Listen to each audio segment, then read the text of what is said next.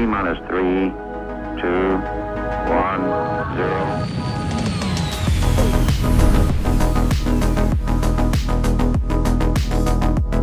Hello, my friends. Welcome to another episode of the Launch Sequence Podcast. This time, a little post-CitizenCon episode. We just finished the big annual event for Star Citizen a couple of days ago. It was a crazy time. It, it was in the middle of the day for some people, but for others, like my friend Morphologist, who's here with us today, it was like early, early morning. So mm-hmm. for starters, thank you for uh, for staying up for that, and putting up with that weird, weird timing. I know you're all the way over there in, in Taiwan, right? So a lot of the yeah, things I, you get are like that. Yeah, pretty much everything's like in the middle of the night for me, and I have to stay up to to watch it. Um, well, but it was it was fine for that. I mean, it's a one time a year thing, so it's not so bad. Well, let me be the first to thank you for putting in that effort, because I'm looking forward to the video you put out for it. Yeah, but same back at you, man. Thank you. I, your videos. I, I still don't know how I'm going to do it. There's just so much stuff. I don't, it's always an interesting, interesting sequence trying to figure out how to cover CitizenCon. But thank you for joining me today for this episode, folks. We've got a good one planned. Morphologist, as you know, does a lot of YouTube content, covers a lot of Star Citizen amongst other games. And I thought it'd be great to have him on so we could just discuss our thoughts on the event, how things went, what we were expecting, and what actually happened. So again, thank you so much for joining me today. No, my pleasure, man. Thanks for inviting me to have a discussion, and I'm excited to kind of go into things again. It also helped me kind of like reform my thoughts, because I'm writing the script right now. Um, it's always helpful to like talk about it to organize things, you know? Yeah, yeah, this definitely helps. Um, so before we jump into the Star Citizen stuff, I, I do want to mm-hmm. take a moment to acknowledge that you have been branching out a little bit more on YouTube this year. And recently I've noticed... Um, some Cyberpunk coverage you've been doing. How's that been going for you? Yeah, uh, it's been going really, really well. I posted, um, as some of you might know, or if you don't, there was an anime that just came out on Netflix um, called Cyberpunk Edgerunners, which is based in the Cyberpunk universe. Uh, it actually was an anime that went under development during the development of the game, but it took them a long time to put it out. Uh, it took them quite a few years, and I think they had three hundred fifty artists and writers working on it, uh, alongside C D P R's own people. So it was a it was a gargantuan effort uh, for the ten episodes they produced, and it just so happened that the um, that the show was a wild success um, for them, and I'm, I congratulate them. It's it's really great that uh, that they found some success with it, and it dri- ended up driving a lot of people, including myself, back into the world of Cyberpunk. I loved the game experience when I first started. I played through the campaign, and I, I actually enjoyed it. Uh, there's a lot of bugs, and still there are some bugs now. But I, I'm, you know, I'm I'm a big fan of the genre. I mean, I loved Blade Runner and um, other cyberpunk um, like animes, such as uh, you know, Ghost in the Shell is kind of within that genre as well. Mm-hmm. They all kind of fall within that that area, nineteen eighties kind of style, uh, dystopian future. Um, And so I, I decided, you know, it seems like a great time to jump back in, because I recognized a lot of the locations that they'd shown in the anime. It's like, oh, I know those places. I remember playing through the campaign and seeing that.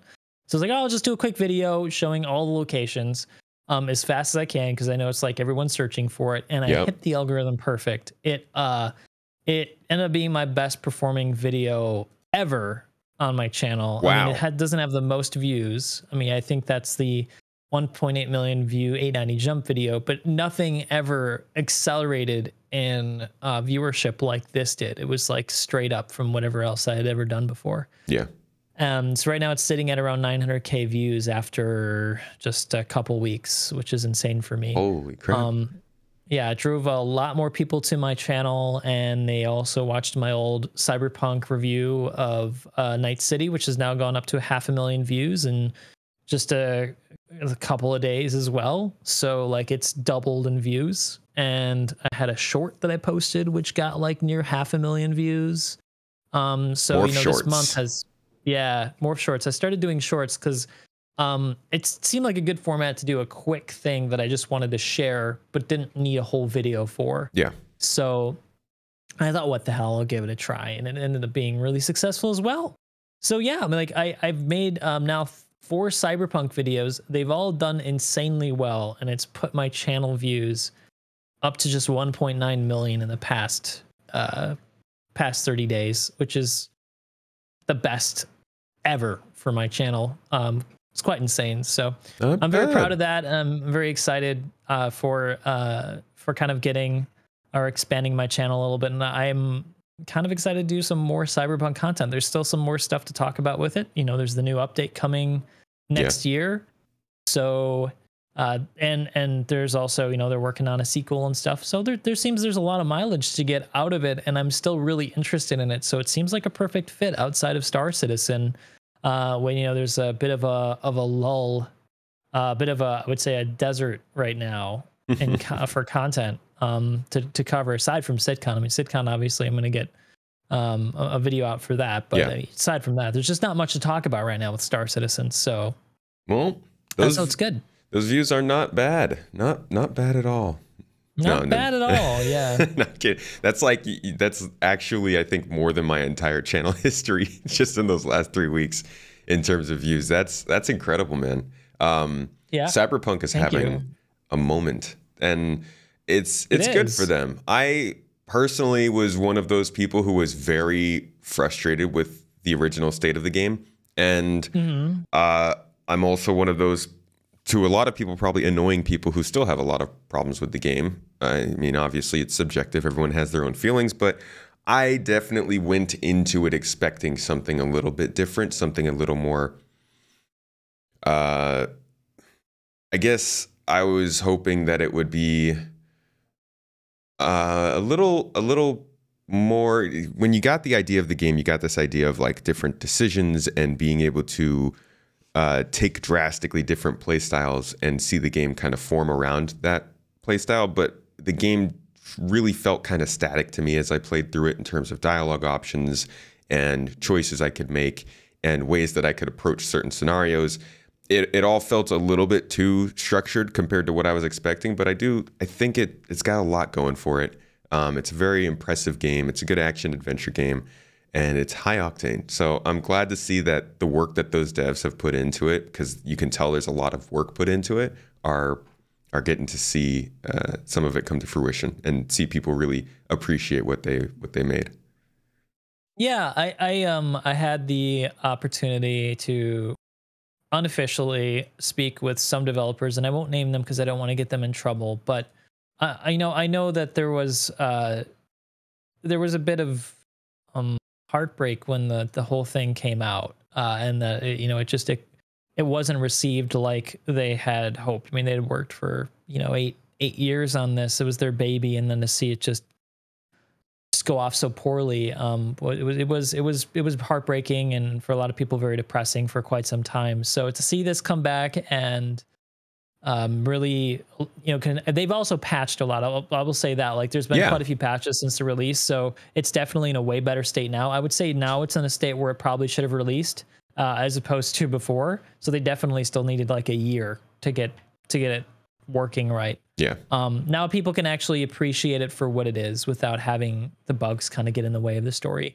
And yeah, I think that the the marketing team and the way that they'd originally envisioned the game and pitched it way back five, six years ago, whenever they first talked about it, um, kind of misled a lot of people such as yourself about what the experience was going to be like, because it was based off the tabletop game, which is a, a, if you don't know, it's a, you can be whoever you want in this tabletop game. And um, that's kind of how they pitched it. They wanted to, the game to kind of be that way. You know, you could be an investigator, you can be a police officer.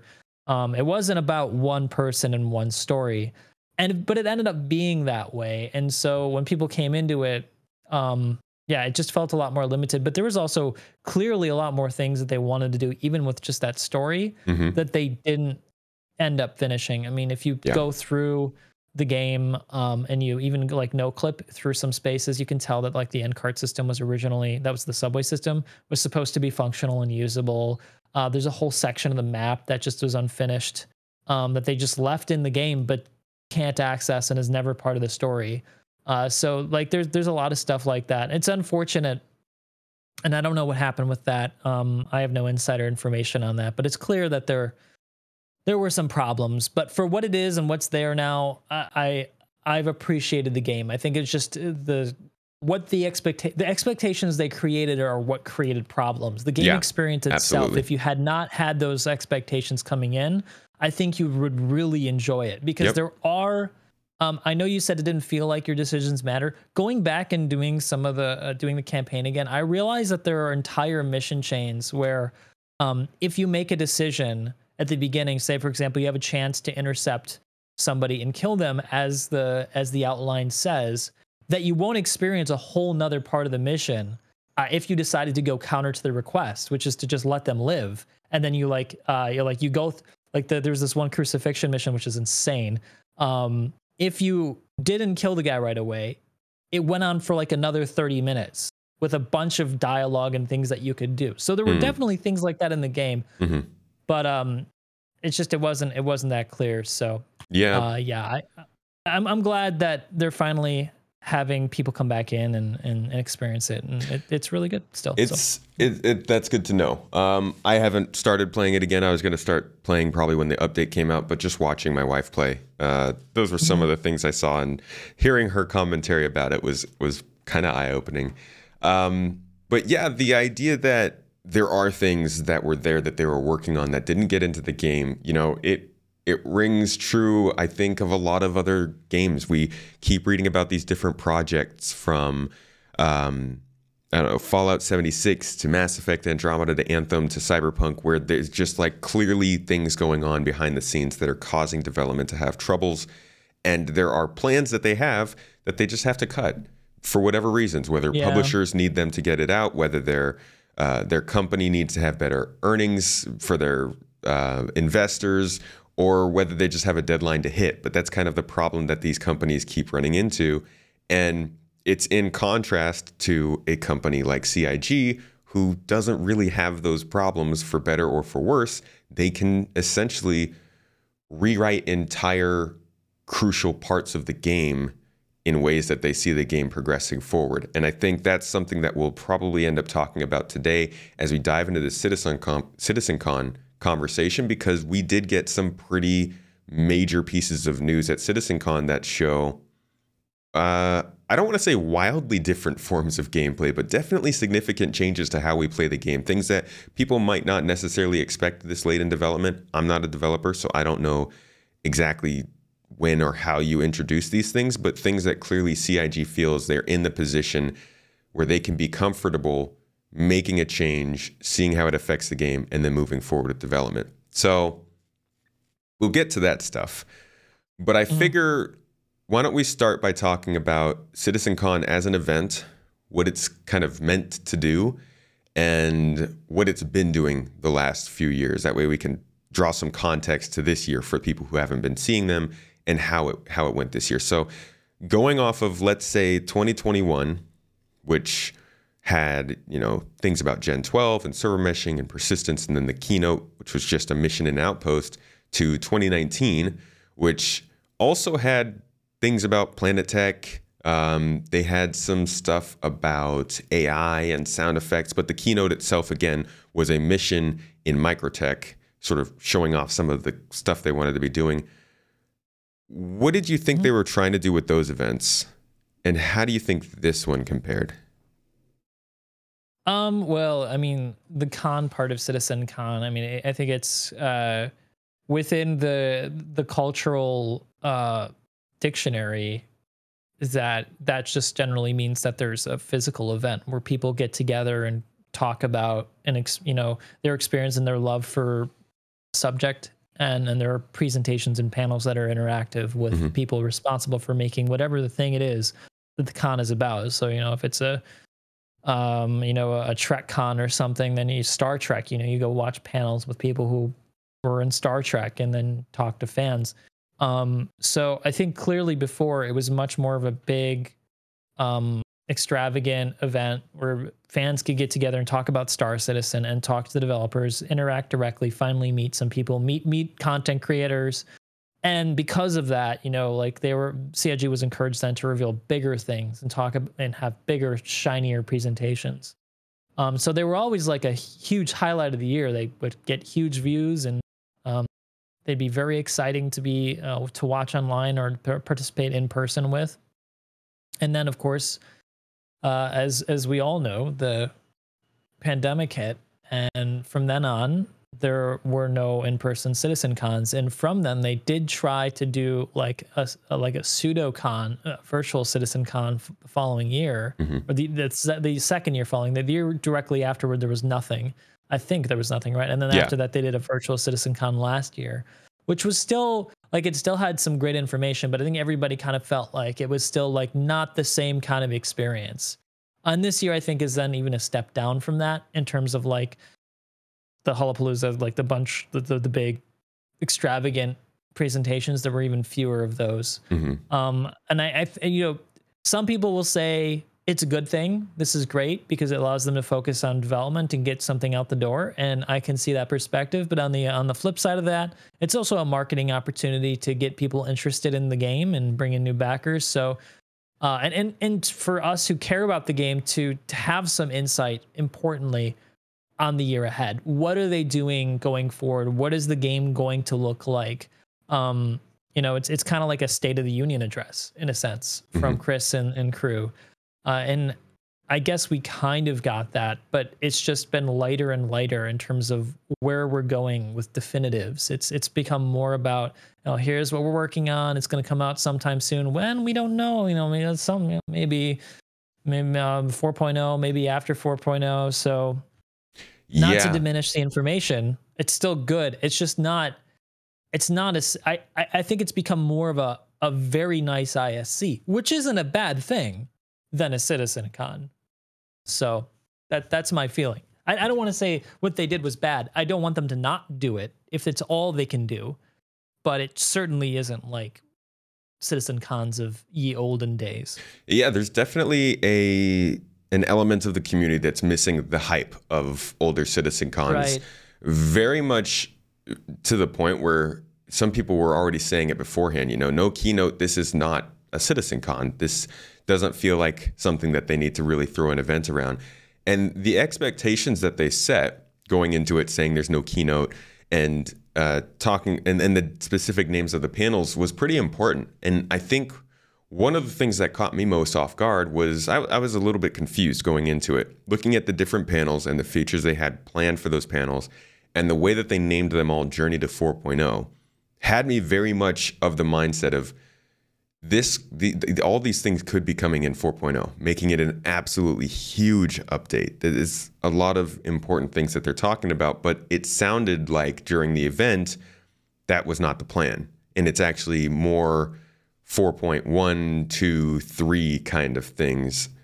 Yeah, I'm I'm actually I'm not so sure about that even. I think the reason why they said that is because some are being optimistic about four point oh releasing, you know, kind of on schedule next year, which would be quarter two, kind of what they were internally imagining. Mm-hmm. But I, I think realistically, um, a lot of all this stuff or most of it will be in four point oh because four point oh I think is going to be a year out.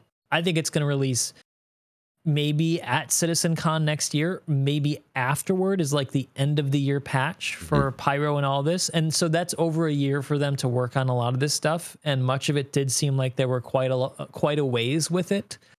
Um, so I, I expect that we will see most of it.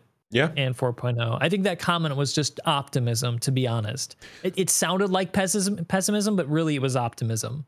I, I hope that's the way we can look at it. Cause I'm, I mm-hmm. guess, it's a good point that you say that with the context of the actual schedule, because I'm sitting here thinking, you know, we're not getting four point oh earlier than next summer, like absolute earliest. No, it, it started. It started as it was going to be first quarter next year. Mm-hmm. Now it's like second quarter next year, and they haven't said it, but I'm positive it's at it's least be, yeah. third quarter next year. There's right. no way, no way it's going to be first or second quarter next year. You just cannot see it with the way P E S is going. Yeah. So, so which is not, it's not going, we don't have it yet. There's not, not even Evocati with the, with right. the P E S yet. Yeah. So. CitizenCon is gone, come and gone, and it's not an Evocati. Uh, we've got mm-hmm. about basically a month until mid November. I don't think we've seen many patches go from Evocati to live release in the space of a month, let alone something this big. So probably thinking P T U for I A E. P T U for I A E, end of the year kind of thing. Absolutely, for three eighteen. See how see yeah. how that goes. I think this is another chance for them to kind of learn and restructure how they plan for these things, because I imagine getting going to three eighteen P T U for I A E is not something that they wanted to do this year. Uh, they might not even do that, man. I think they might do a three seventeen four actually for mm. for I A E. They might even. I mean, I I can't imagine. I cannot imagine them using a P T U for I A E actually. Yeah, yeah. yeah. So there's no. There's actually. You know. Let's let's go back here. I, there's no way. No way that they're gonna have three eighteen for P T uh, for I A E. It's impossible. Um, yeah, I given think how soon it is.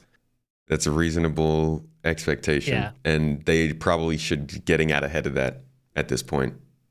Yeah, this it's going to be a three seventeen dot patch, one hundred percent, no doubt. Man, that's I, I will I will put money on that. That would be seven months on three seventeen patch cycle.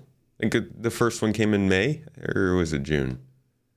I mean, technically, technically the three. Oh yeah, yeah, no, yeah. It's, it's I think it's going to turn out to be like a full half a year patch.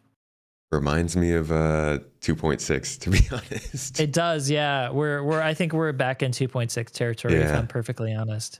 Interesting. Um, at least they're I mean they're talking to us, which they weren't before. So there there's that. Mm-hmm. Um that's a good thing. But uh in terms of actual like tangible content, we're we're we're in a very, very difficult drought right now. We're in the middle of the desert looking for the oasis. so. Good old good times. So, mm-hmm. yeah, they, they went with that four point oh moniker on these different panels, um, and they showed a decent amount. Let's start with the fact that these are all things, everything that we saw during CitizenCon was stuff that we've been reading about in monthly reports. That was that's the one thing that I'm continuously coming back to, because I don't think that's ever been yeah. true before in CitizenCon. If we've never gotten to just talk about things that we already knew they were actively working on. How did you feel about the different places? Some of it was concept art, some of it was in engine, um, some of it was actually just talking, which I was actually quite surprised by. How did you feel Are you about? Talking about the end bit, the end bit. No, no, with, no. Uh... I'm, I'm talking about the uh, design brief for the investigation missions. It was a little bit, oh, a little well, bit at the end well, with some. Actually. Actually, I think that there was more to that than met the eye. I went back and I was looking at the footage, cutting it together, and they mm-hmm. do have a full concepted mission in there with all the all the components of it. So I think they're further along than they than maybe it at first appeared, because there was a lot of talking. I just think that there's not much to show with these missions. It's just another archetype. It's just, you know, go and find these things. Um, what what can you really show? Uh, they, well, they did show like looking at a dead body, looking at a little a thing that you can pick up and look through some text. I mean, that, I mean that's probably what it is.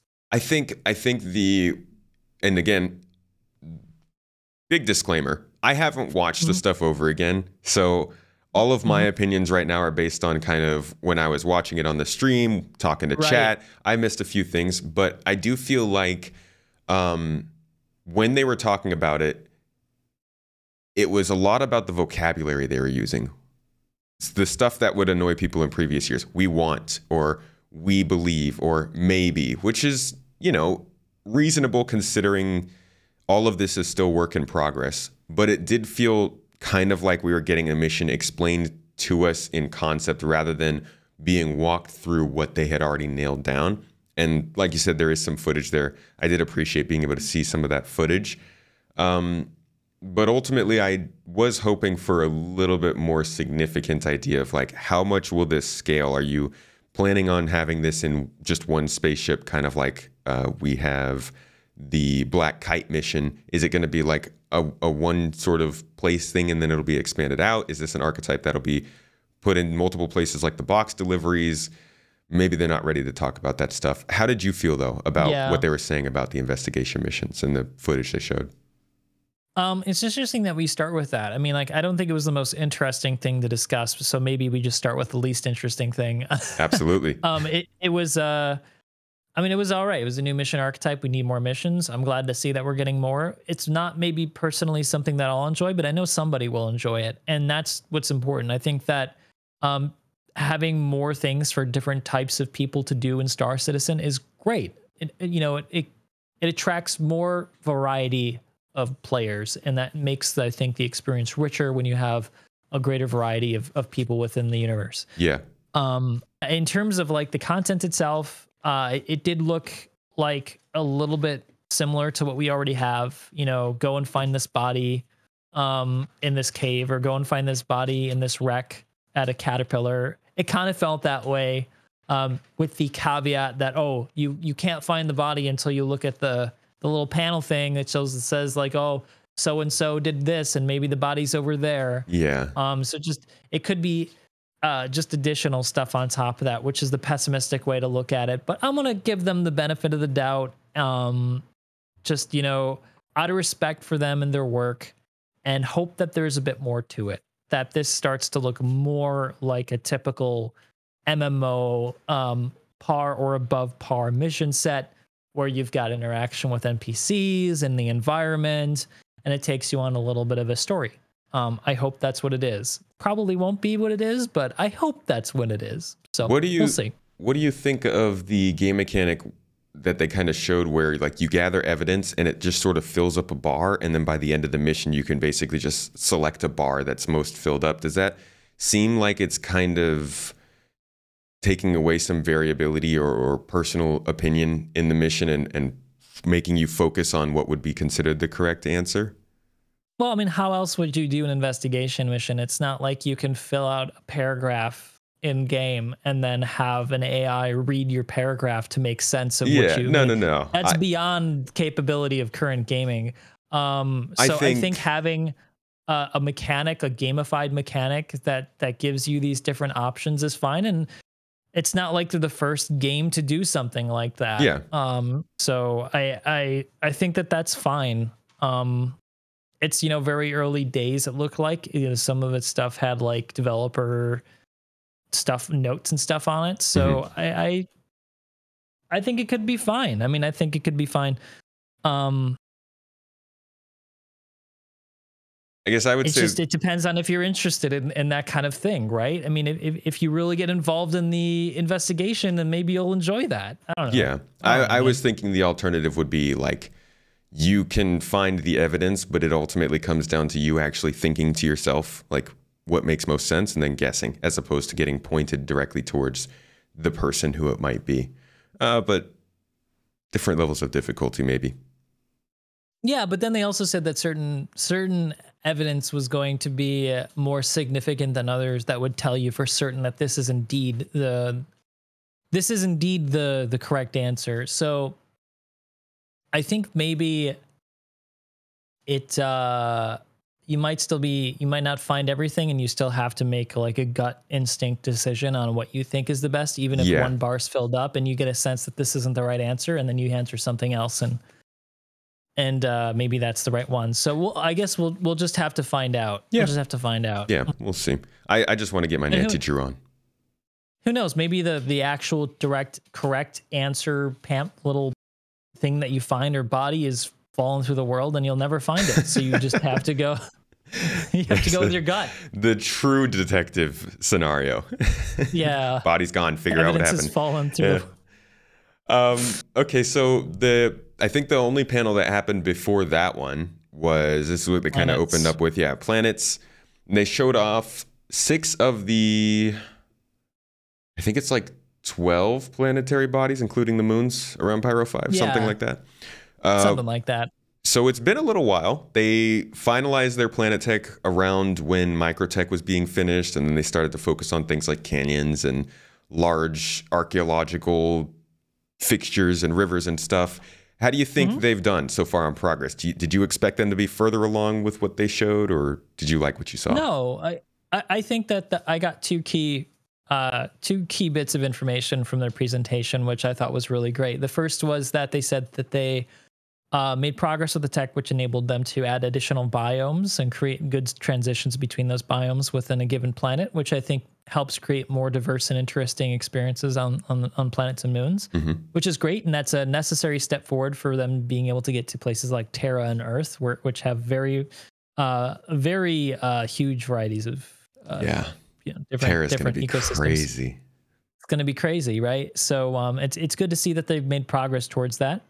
Um, and they've also added to the asset library for making more planets and moons, which is always good to see. Yep. Uh, The other big thing, though, that I thought was uh, a really uh, encouraging, though, was their uh, the tools now enable them to create points of interest, unique um, unique elements and, and locations on planets, which are immediately recognizable.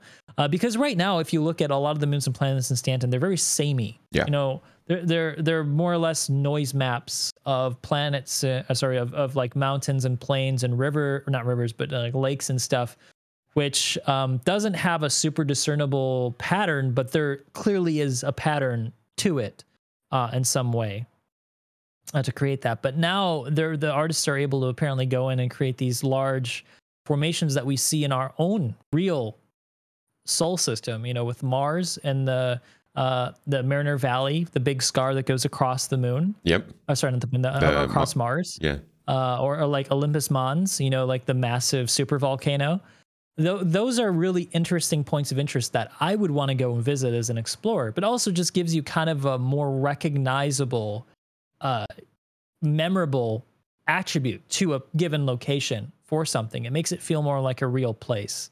And so the fact that they can do that is great. I, that means, you know, I hope that we can see more stuff like the Grand Canyon or Yosemite Valley on, on some of the moons and planets that we have in, in other systems, because those are the cool places where you want to go and explore. So I think that, uh, well, and and to have like real gameplay in, like uh, I think Burks brought up on our stream, that it'd also be cool to tie these large landmarks to specific types of resources or activities that you can do on these planets to draw you towards them visually. And I think that that is a, a great point, and, and I do hope that it's in some way tied to gameplay. They didn't talk about that, but um, I can imagine that the other team's responsible for it, because they were just a Planetech team, yeah. They're not gameplay. Yeah. Um, they could, they're probably going to look at that and say, ah, okay, so that big scar, that's where we're going to put the most valuable resources, because, you know, it, it dug into the planet's surface and left a lot of exper uh, expensive stuff. So uh, I hope that that's what they do. I think that's what they're going to do. They're pretty, they're pretty smart. They're, they're pretty creative. So yeah, it's really nice. Such things, yeah. It is yeah. nice to see such diversity coming out of the Planetech team. Like you said, being able to yeah. move away from Stanton, which was kind of just build the planets and make sure to be able to fill them, to have this set of planets that are all distinct, have their own feel, their own atmosphere. You look at a picture of one and you know what it is, is really, really cool. And and the uh, the landmarks are going to be great. I mean, like you said, like you said came from uh, Catherine Burke's show, we could have an N P C out there on, what was it, Pyro, I want to say it was four? Pyro four, mm-hmm. that had like the big rock arches. That's just like, hey, we've got a race that we do here. Here's the arches mm-hmm. that you got to fly through. That's your mission. Do a time trial. Like stuff as simple as that that can be linked to a specific planet like that is great. What I hope that we can see in the future when they do these is maybe also bring out a locations developer or somebody from one of those teams who can also speak towards a little bit.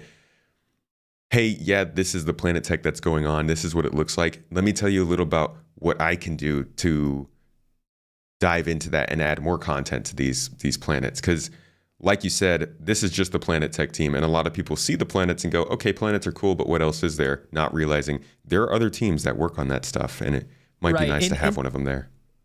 Here's the other thing that I think is important to stress about planet tech. Um, planets are a huge part of space space exploration, and although we know as players of Star Citizen that they need to have gameplay associated with them to keep you interested after a period of time, it is ultimately what attracts people to Star Citizen. It is a big shiny thing to show off, and so I think that there is a lot of value in making planets look better. It's going to entice more people to come in, and and I like that the planets are also becoming so detailed and so varied with interesting points of interest, because they make them infinitely more interesting than pl the planets of like No Man's Sky, which of, uh, of which there are infinite amounts, but they all are pretty samey. Like once you see one location on one planet in a No Man's Sky uh, star system, you know what the entire planet's surface looks like. There's no variety. It just has this kind of samey auto-generated look to it.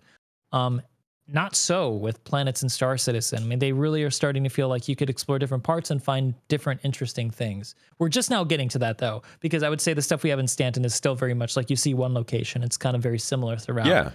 Um, so. Yeah, because most of the surfaces you can explore right now in the game are moons.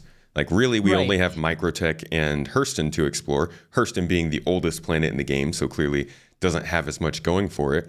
Microtech's impressive, mm-hmm. but like now we're about to get six planets with different biomes. That is a massive expansion in terms of the actual tangible planetary surface that you can see. And like compared yeah. to Damar or Lyria, the multi-biome, the multiple biomes, like you said, is a, is a lot different.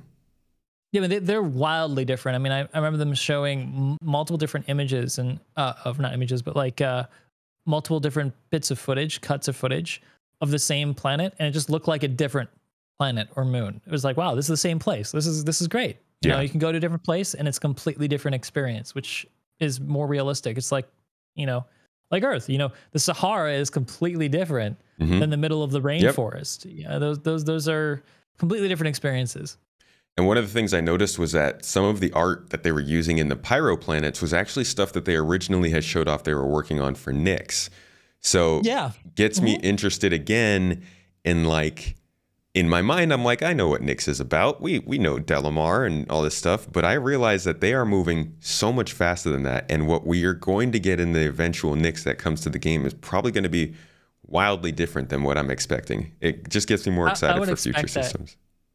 I would expect that, yeah. As the tools become more and more mature and as the team gets better and better at what they do and the team gets bigger, we're going to get better and better planets, which is great. I mean, it just, it definitely still creates that selling point for Star Citizen that differentiates it from any competition. There's not much competition, but it differentiates it at least from the competition that exists. Yeah. Yeah. It definitely, it, it's getting, Star Citizen is getting its vibe.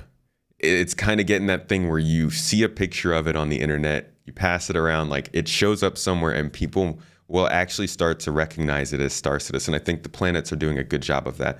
Um, I mean, some some of them look, but some of those like f- like in orbit images of the planets of Star Citizen are starting to look like images from like our own satellites orbiting distant moons and planets like Europa or or uh, looking at uh, Pluto and stuff like that. That's how good the they're starting to get from certain distances. So it's it's quite remarkable. Yeah.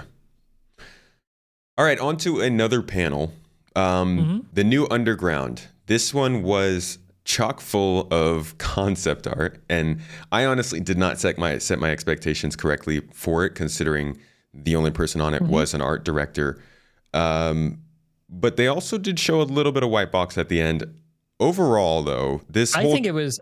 I think it was a little bit beyond white box, actually. Yeah. Um, I, I, I, it seemed like some of those areas were way more polished with like complete assets and, and textures than you would expect out of a pure white box uh, form of the building. Like certainly the, the upper half was still white box, like the entrance area, but some of those underground areas, man, those were those were pretty, pretty far, far along. It seems like they're cooking along with this new concept. And as as far as what we've seen from the teams from like, uh, um. What is, what is their new... God, I always forget the name of the new team. Um, anyway, their environmental artists seem to be being able to to cook out things much more quickly than the like the actual gameplay teams. What um, is... Places to explore seem to come out faster than things yeah, to do. Yeah, definitely. That's, that's for sure. What did you think of, first, the concept, the way, the, the reason and way that they're changing these underground facilities? And... Uh, what do you think of the way they presented it? Do you think that it was right for them to go so heavy on concept art and then show the in-game stuff? Should there have been a mix? Did you have any any uh, pros or cons of that? I I actually really liked um, the presentation about the underground facilities. I think it shows that they're iterating on a uh, on something that's been very monotonous and boring. As somebody who really enjoys F P S combat, um, and I I noticed this also um, with Level Cap, who obviously is a big F P S player. He yeah.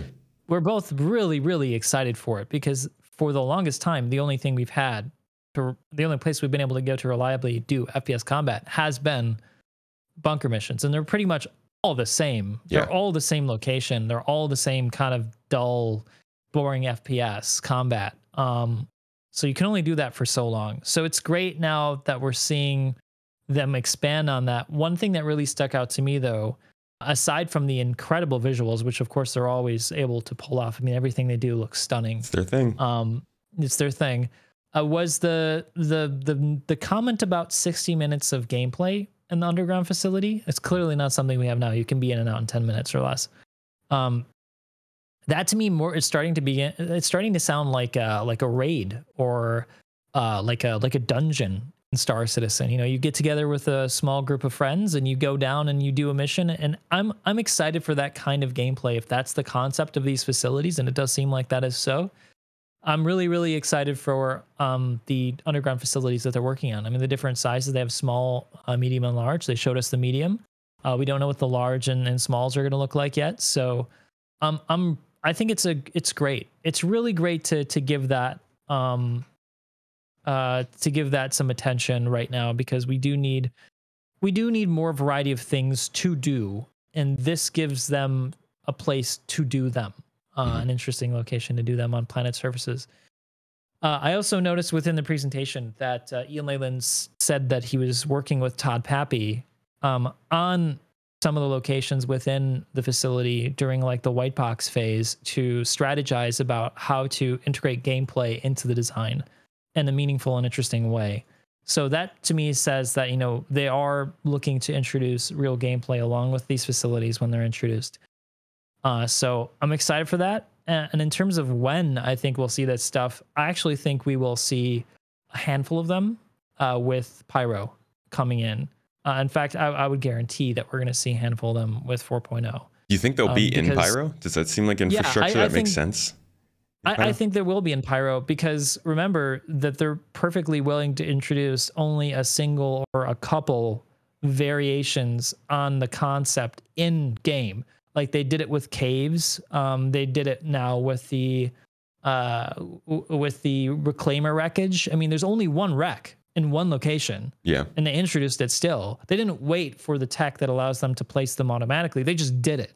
And so I think that's what we're going to see with these underground facilities. We're probably going to have just a couple of them, one or two maybe, that we'll be able to go to to kind of test out the experience, see how it works.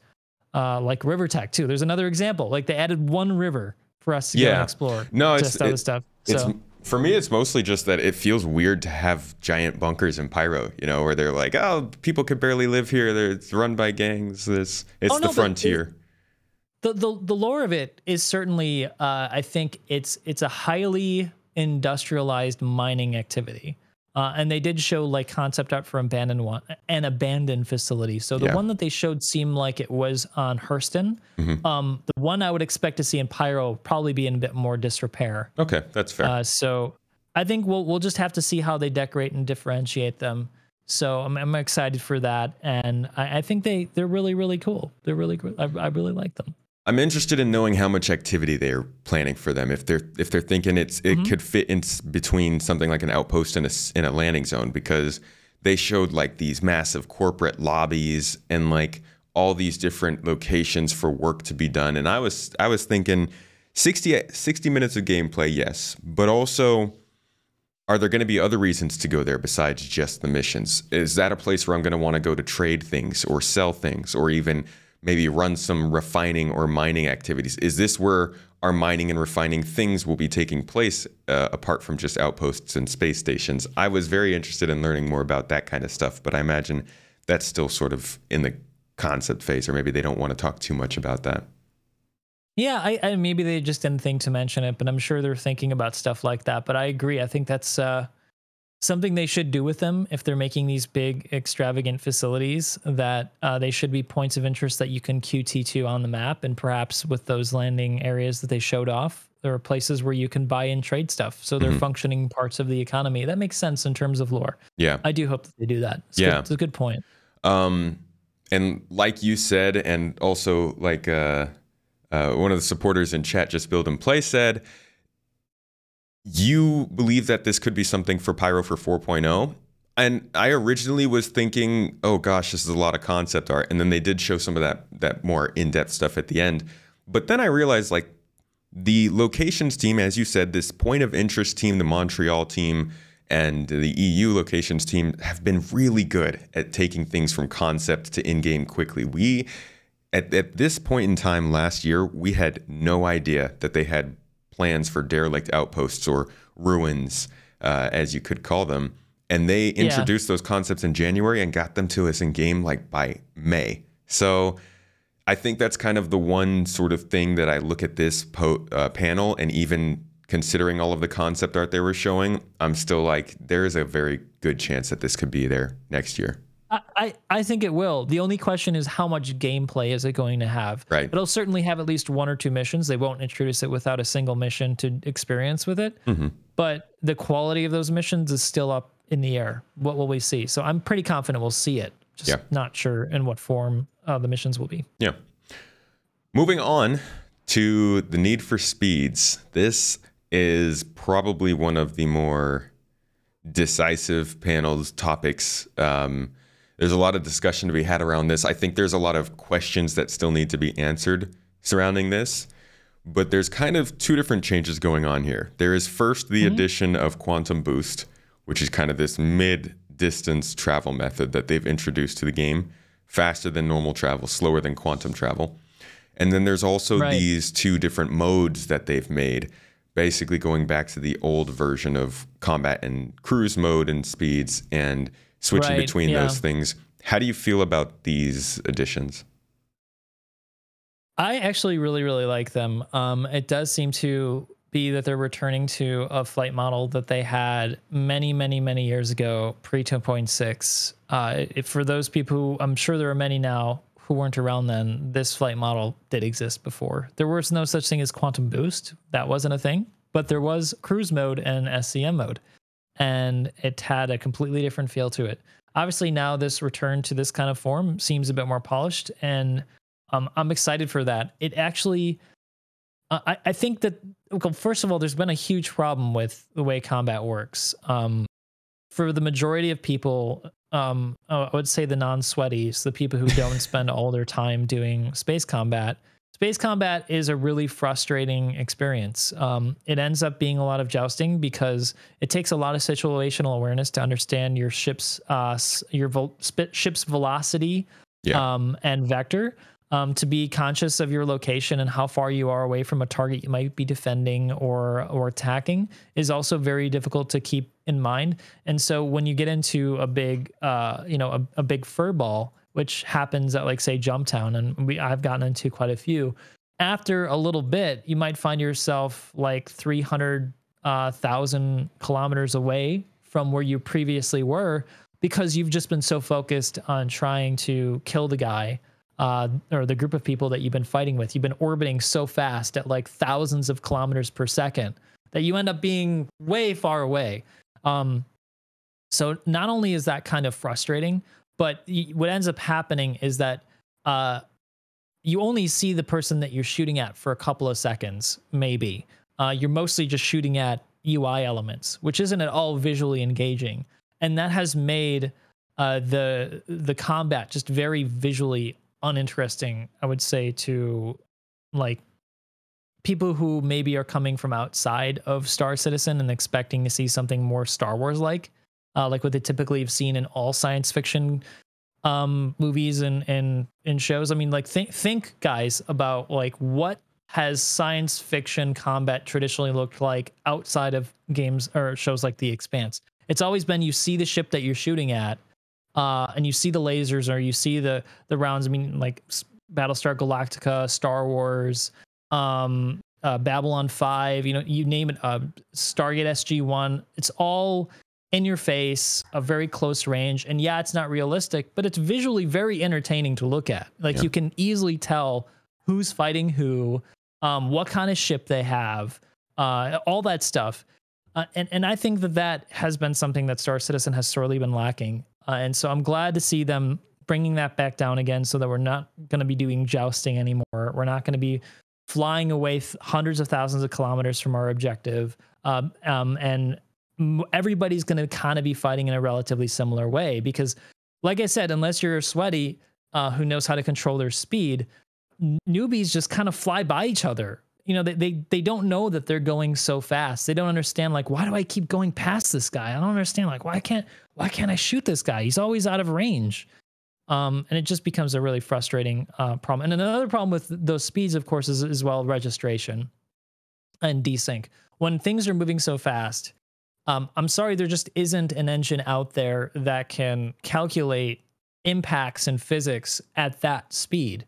Um, that's why most games limit their speeds, is because the physics engines have problems keeping up. The networking has problems syncing up player positions. And so what you end up getting is a very frustrating experience where you think you're shooting somebody, but you're not, because the server the server and the client aren't synced together. They're, they're not keeping up with one another. So I think this is also going to bring the speed down to a point where it feels a lot more responsive. It feels like when you shoot somebody that they're actually being damaged. Um, so I'm, I'm excited for that. Uh, uh, there's, there's, there's honestly a lot to talk about. I'm sorry, if you want to say something, feel free to interrupt me, but I can just keep going with this because there's a lot to talk about with it. There um, is. I think that there are so many different ways to look at this change. Um, one of, mm-hmm. one of them for me is that this is an artificial limitation. I've, I've been very vocal about Uh, not in not liking what hover mode was, because it was mainly an artificial limitation to complete something that I think they could have done naturally through something like the heat system or the wear and tear system on thrusters. And this feels kind of similar.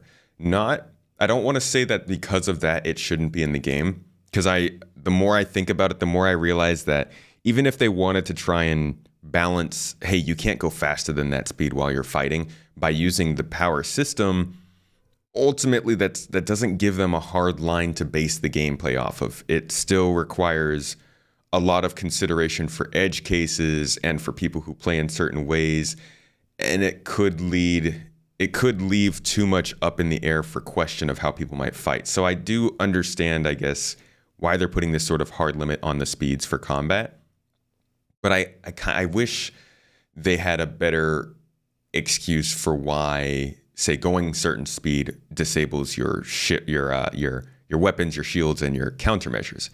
I, I really do think that they should try to figure out a way to make resource management factor into that, um, because just simply turning I mean, I, people's shields off just because they're going fast, I don't know about that.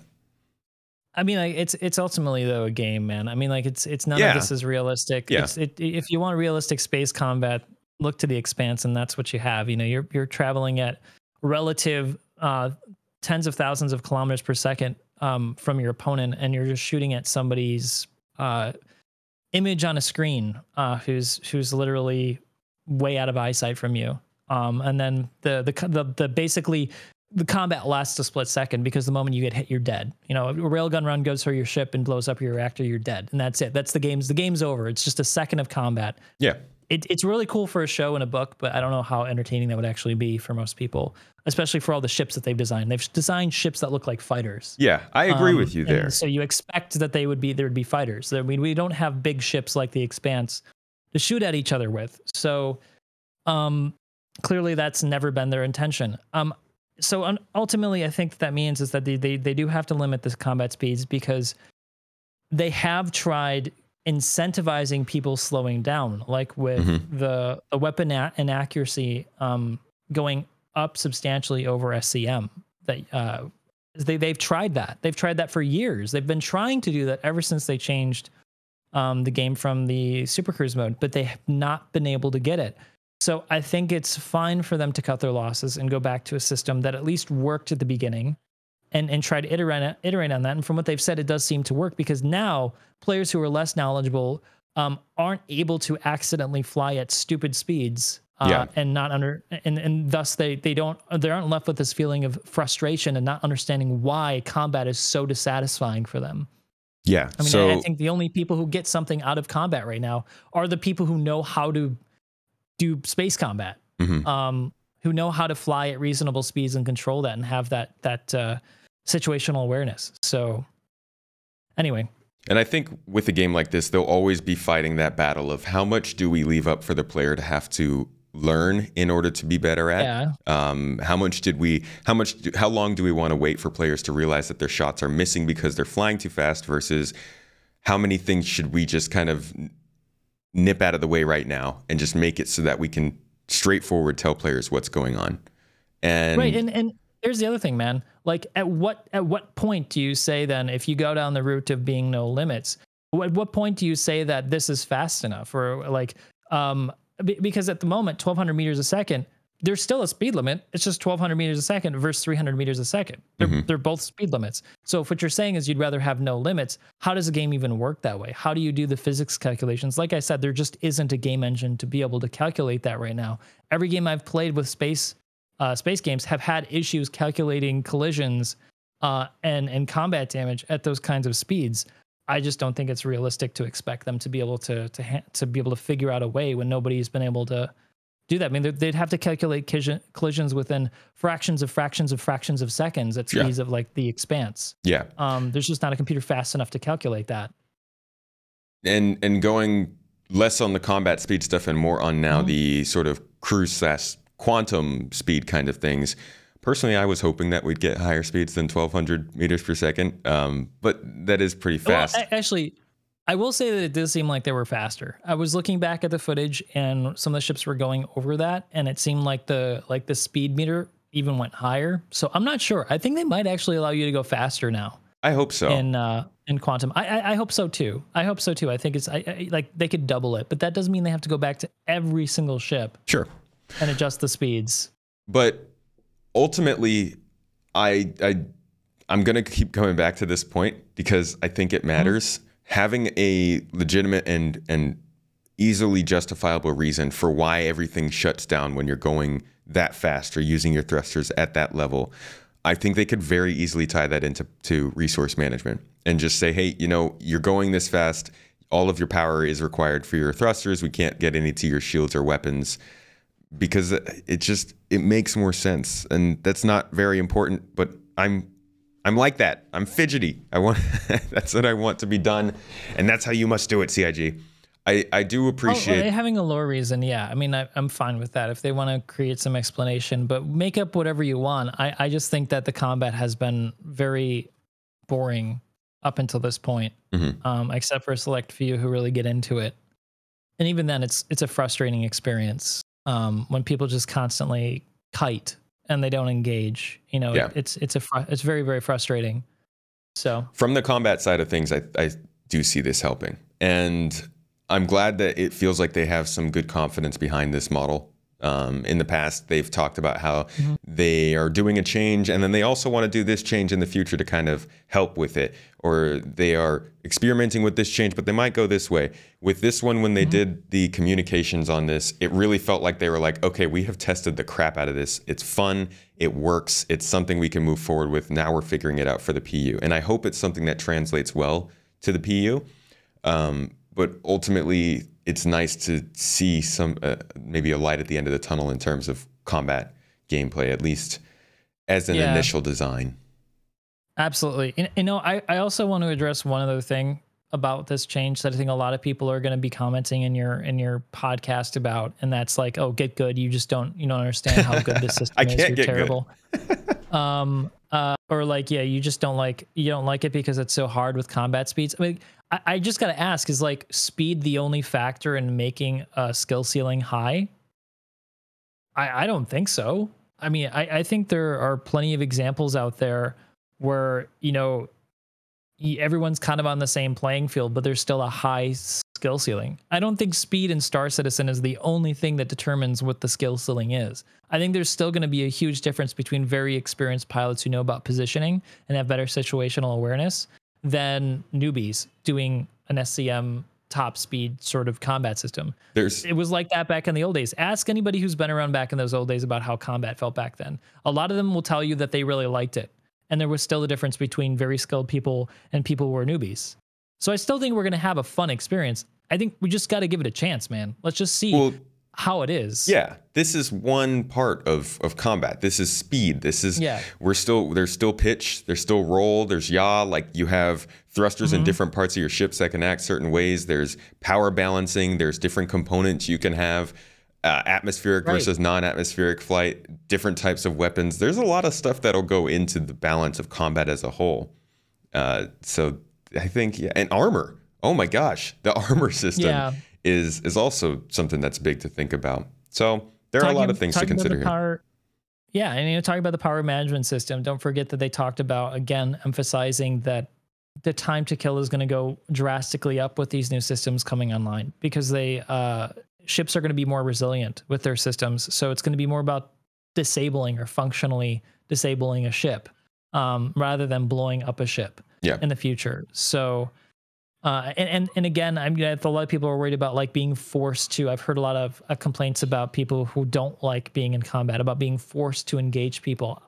I, again, I don't know where people are getting that from. I think we just need to wait and see. It does seem that even with the five second transition time between S C M and Quantum, that if you want to get away from a fight that you can, I think the only exception might be small ships where those five seconds could be the, the time where you die from a missile, mm. but we'll just have to see. Yeah. They, they certainly have to balance this. I think there's a reason why they didn't show everything, this whole system working in full. It's because they're still balancing it. Uh, and when, when we get it, I think that's when we start to give them feedback and saying, hey, this works. Hey, this doesn't work. Um, I, I think that they need to try this because right now I don't think what we have now is working. I don't think what we have now is great. Yeah. So the, the idea behind this is really good. Obviously there's going to be some problems they'll have to balance out. Definitely the, the transition period of dropping out of Quantum because of interdiction, mm-hmm. oh, my shields are, are down because I was in quantum mode. Are they coming back up in time? I'm already being shot. Oh my gosh, I can't speed up in time. Like there's going to be a lot that they have to, they're going to have to dial into that kind of five seconds of engagement and figure out how do we make sure that that's still reasonable? How, how is that still fair for cargo haulers or people with big ships, people with small ships? So work to be done on this. It's all work in progress, but the idea behind it seems really cool. And yeah, it does. I like that Quantum boost feels like it is now notifying to us that that sort of mid-distance exploration gameplay that I don't know about you, but I was never really sure if they were actually going to be going. I I wasn't sure if they were going to go zero to two hundred kilometers and then like five million kilometers in terms of the scales for exploration. With Quantum Boost, mm-hmm. it feels like now they've just bridged that gap. They said, okay, yeah, one hundred kilometers away, there might be something out there, but two hundred kilometers away, we can also, you know, make it realistic that you'll travel there. You know what I mean? Like Quantum Boost feels yeah. like that mid-level travel distance that opens up a lot more exploration gameplay than we've been thinking about before. Yeah, I, I think the, the Quantum Boost is is the X factor of this whole new change that I think we just have to wait and see about. I, I think it could change the experience in a lot of unexpected ways for both combat and exploration. Yeah. This, this additional mode of, of travel is, I think, a great addition. Anything more that give, anything that gives us a little bit more control over the way we travel through space over great distances is great, given the size of Star Citizen, especially the Pyro system, which is much bigger than Stanton. So I'm excited to see yeah. what that does for, for the game. Um, moving on to Loreville. What do you mm-hmm. think of the Loreville remake? I think the Loreville remake looks really... really impressive. I love the uh, concept art for it. I hope that they get some of the lighting and finer details down uh, like the concept art. But the uh, the final art that they showed us, which means that it's very close to being done. We might even get it in a three nineteen patch or three eighteen patch. We'll have to see. Uh, I think it looks really, really good. So, um, yeah, I, I don't know what else there's much to say about it. They didn't talk about any of the gameplay that's supposed to be involved with it, because part of the reason why they're redoing it is they want to introduce um, gameplay gameplay locations within the city, like they did with uh, Crusader. Mm-hmm. Uh, so it, that's another one of those things that we'll have to wait and see about. So yeah, that was I was actually a little disappointed with the fact that we didn't hear anything about like building interiors or any new things that they might be doing with spawn closets or plans for N P Cs in the city. It was kind of just seeing the city yeah. itself being redone. Yeah, yeah, I guess I guess from when you said it like that, I was it was kind of disappointing. There just it just means that there's not much to talk about yeah. um with it, unfortunately. So yeah, we'll have to wait and see on that one, unfortunately. Do you think what they showed fits sort of the vibe that the concept art shows for that city more? I, I feel like the city has all, always had that sort of gritty feeling that they tried to sell yeah. with concept art, but it never felt as industrial, dangerous, or dirty as what they showed. Did this feel better to you? Yeah, I think it felt better, but I still think they've got a little bit of fine tuning to do with the, like I said, with the lighting. Mm-hmm. Um, I think it's too yellow. It's too monotone.